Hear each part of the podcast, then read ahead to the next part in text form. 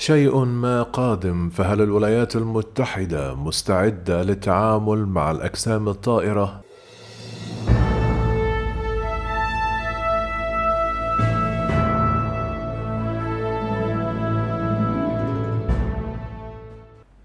كان العام الماضي بمثابة اختراق بالنسبة للأطباق الطائرة حيث دفع تقرير حكومي تاريخي إلى احتمال أن يأخذ الجميع على محمل الجد في النهاية من أعضاء مجلس الشيوخ إلى الرئيس السابق إلى البنتاجون.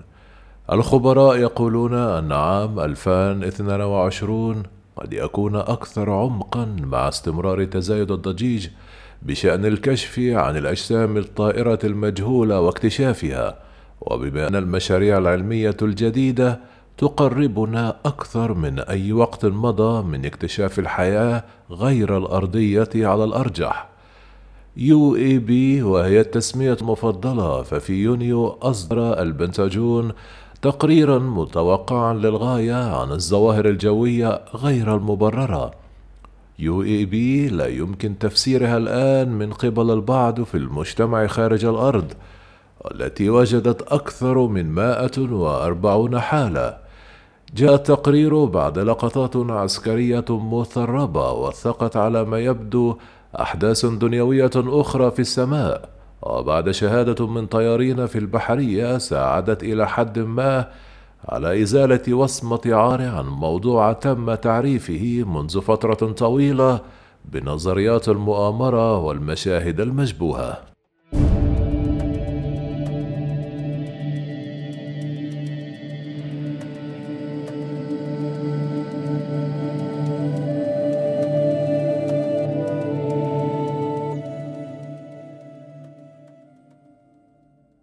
بشكل عام فإن النهج المخلص الجديد للأطباق الطائرة قد أثار حماسة مراقبي السماء منذ فترة طويلة.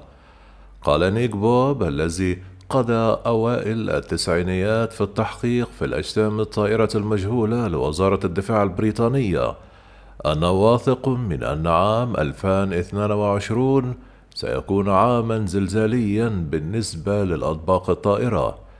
في الكونغرس الأمريكي حيث كانت مجموعة من أعضاء مجلس الشيوخ من الحزبين تضغط منذ سنوات من أجل الحكومة لنشر المزيد من المعلومات حول الأجسام الطائرة المجهولة ومن وزارة الدفاع الأمريكية والمخابرات قال باب أنه يشعر برغبة حقيقية في السيطرة على قضية الأجسام الطائرة.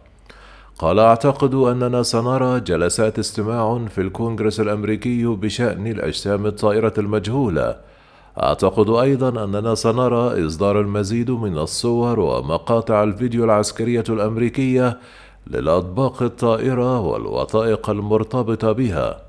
قد يأتي بعض هذا من خلال المبلغين عن المخالفات ولكن قد يتم الإفراج عن الكثير منها من قبل الحكومة نفسها.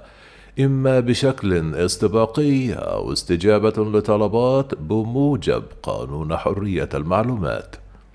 أخيرا أعتقد أننا سنرى المزيد من الشهود من ذوي الكفاءات العالية يتقدمون بما في ذلك طيار الخطوط الجوية التجارية وأطقم الطائرات العسكرية ومشغل الرادار وضباط المخابرات الذين لديهم معرفة مباشرة بهذا الموضوع.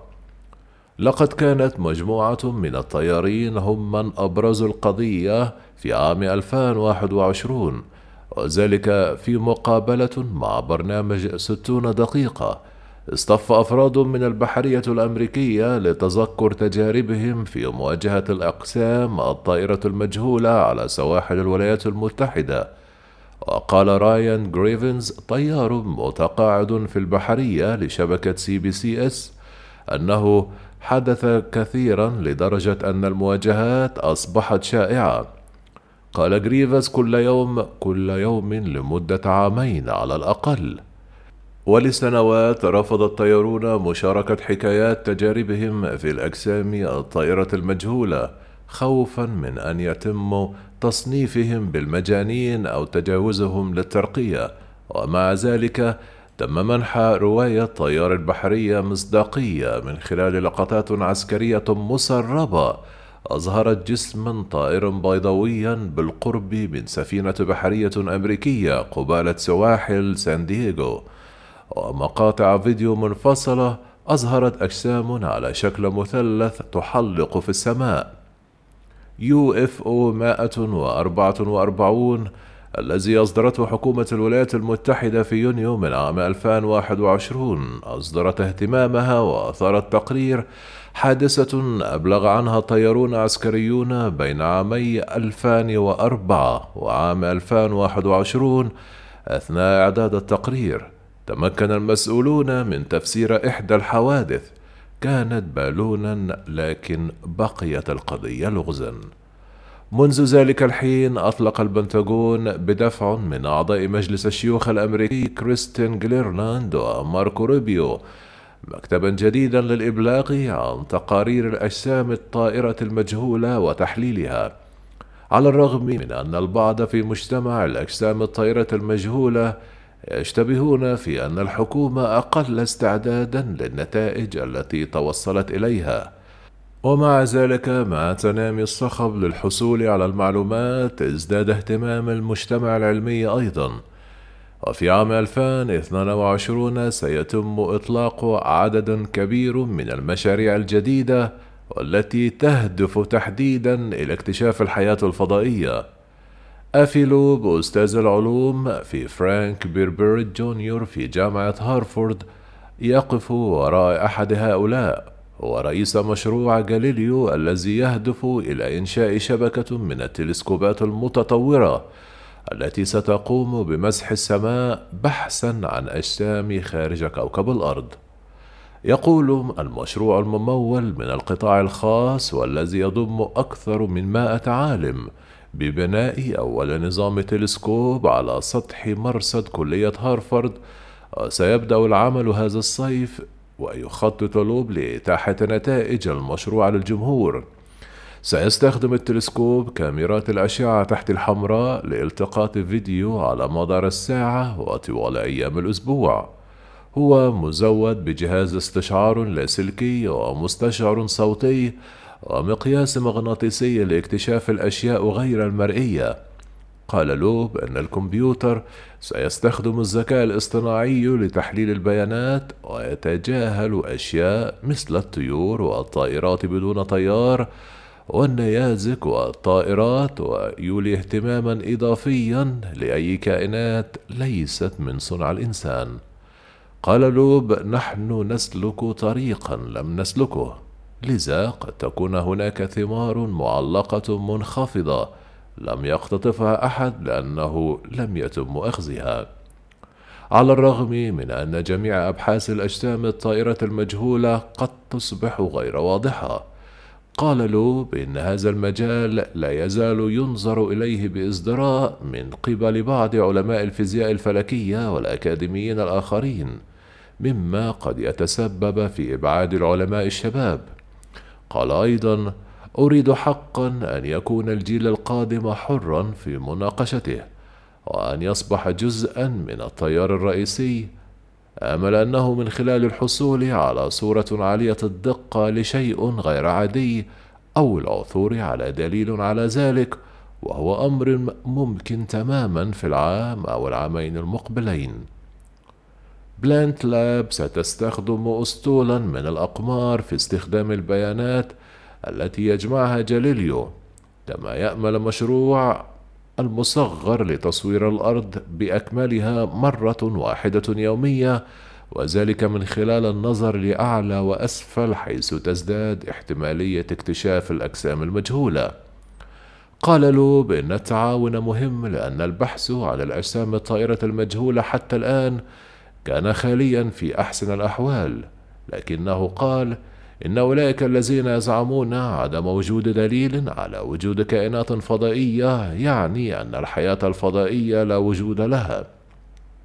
إنه مثل صياد على الشاطئ ينظر إلى المحيط ويقول: أين كل الأسماك؟ أنا لا أرى شيء. ومن الواضح أنك إذ لم تستخدم شبكة صيد فلن تجد أية أسماك.